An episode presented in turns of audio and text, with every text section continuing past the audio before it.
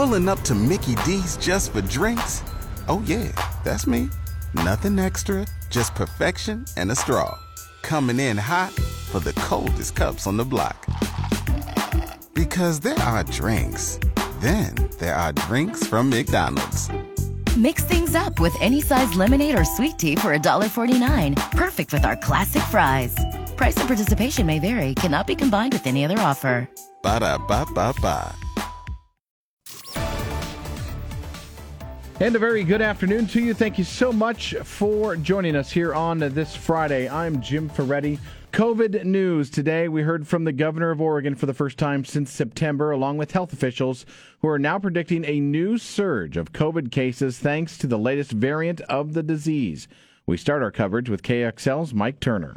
Dr. Peter Graven from Oregon Health Sciences University says Omicron is expected to become the dominant COVID variant and predicts there will be a spike in cases by January. We can expect a surge in Oregon hospitalizations by mid January with infections that begin sooner than that. Combined with its heightened transmissibility, we expect Omicron will generate a large increase in the number of Oregonians who will become severely ill and likely need a hospital bed. The good news is that other countries are not seeing severe illnesses or deaths from Omicron for those who are vaccinated and have a booster.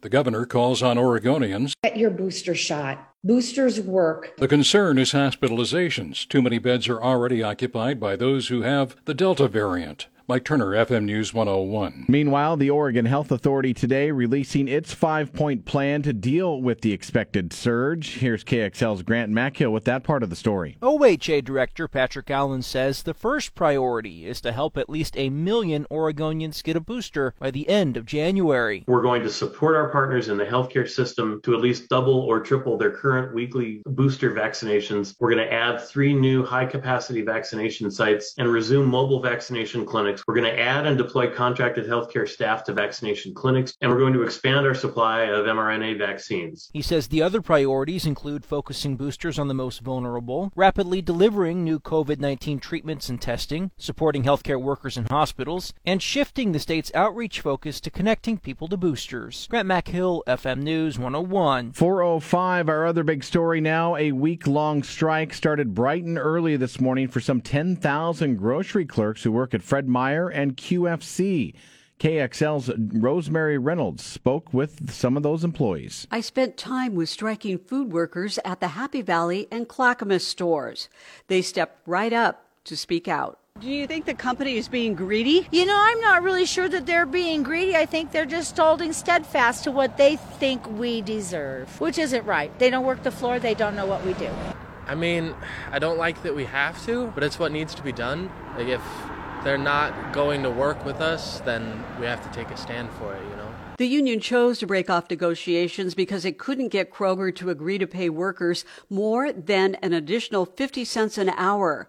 Fred Meyer says in part of a written statement, the union decision to strike during the holidays is reckless. The union's point, though, is the company is going to get hit right in the pocketbook during the busiest week of the year. Rosemary Reynolds, FM News 101. The man who police say shot and killed a man and woman in a Tigard apartment complex yesterday afternoon is behind bars. 40 year old Ronald Stevens was arrested by U.S. Marshals in Sandy last night. He's charged with two counts of murder. The victims have not yet been identified. Investigators say they knew the suspect. A high school student in Seattle suburb was arrested Thursday after allegedly bringing a gun and ammo to school. Police say a 15 year old showed the gun to several students at Meadowdale High School in Lynnwood. One of the students told their parents, who then called police. The gun and ammo were allegedly found in the teen's room. The Clark County Council is considering the idea of temporarily lifting their fireworks sales ban between Christmas and New Year's. Clark County Fire Marshal Dan Young talks about how the law has been hurting some businesses. And that means they cannot sell mortars, anything that goes up in the air. So it will probably affect the, the amount of sales. Dan says they'll be ready for whatever the council decides in the interim ordinance is if the interim ordinance is approved, there would be a one-time sales period for fireworks in Clark County from noon on Monday, December 27th until 11 p.m on December 31st. Saturday is Blood Donor Day in both Oregon and Washington. KXL's John Eric Smith tells us why you're encouraged to get out and give blood. December 18th marks the anniversary of a deadly train derailment. Three people died and 80 were injured on a ride between Seattle and Portland. Medical experts point out events like that can cause a major dip in the local blood supply. There's a daily need for, for blood. Then you compound that with some mass casualty event like that uh, train crash and that puts a big strain on the on the system.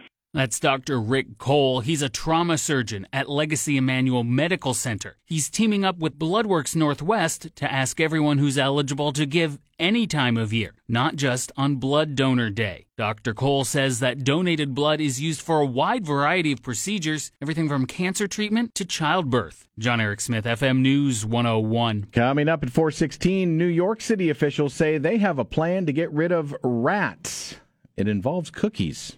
We'll explain. Then it's the five things you need to know today at 419. The NFL all of a sudden is feeling like it's right back in 2020 as the league is starting to postpone games. And the Biden administration says it has a new strategy to keep children in the classroom during the pandemic. Stay connected to Portland's afternoon news on FM News 101 KXL. Welcome back to Portland's afternoon news on FM News 101 KXL. Thank you so much for joining us here on this Friday. It's been a long week. All right, could a popular cookie be a way to solve a major problem in many American cities? The answer might be yes. We get more now from CBS News correspondent Steve Futterman. It is one of the most popular cookies in the U.S. Who's Have you ever felt that Oreo cookies are irresistible? It seems rats may feel the same way, and now some innovators in New York City are using crumpled Oreo cookies to lure rats to high-tech traps. Once the rats begin to munch, the trap drops them into a blue liquid. It makes the rats unconscious. You can figure out the rest. Not everyone likes the new traps. PETA calls it a way to torment and kill small animals. Steve Futterman, CBS News. I don't know. Maybe think of it as their last meal or something like that way. It could be. Brings us to 419. Time now for the five things you need to know today. Number five. The NFL is being forced to postpone games due to COVID. The Las Vegas Raiders Cleveland Browns game moving to tomorrow or moving from tomorrow, that is, to Monday at 5 o'clock Eastern Time, so 2 o'clock here in the Pacific Northwest.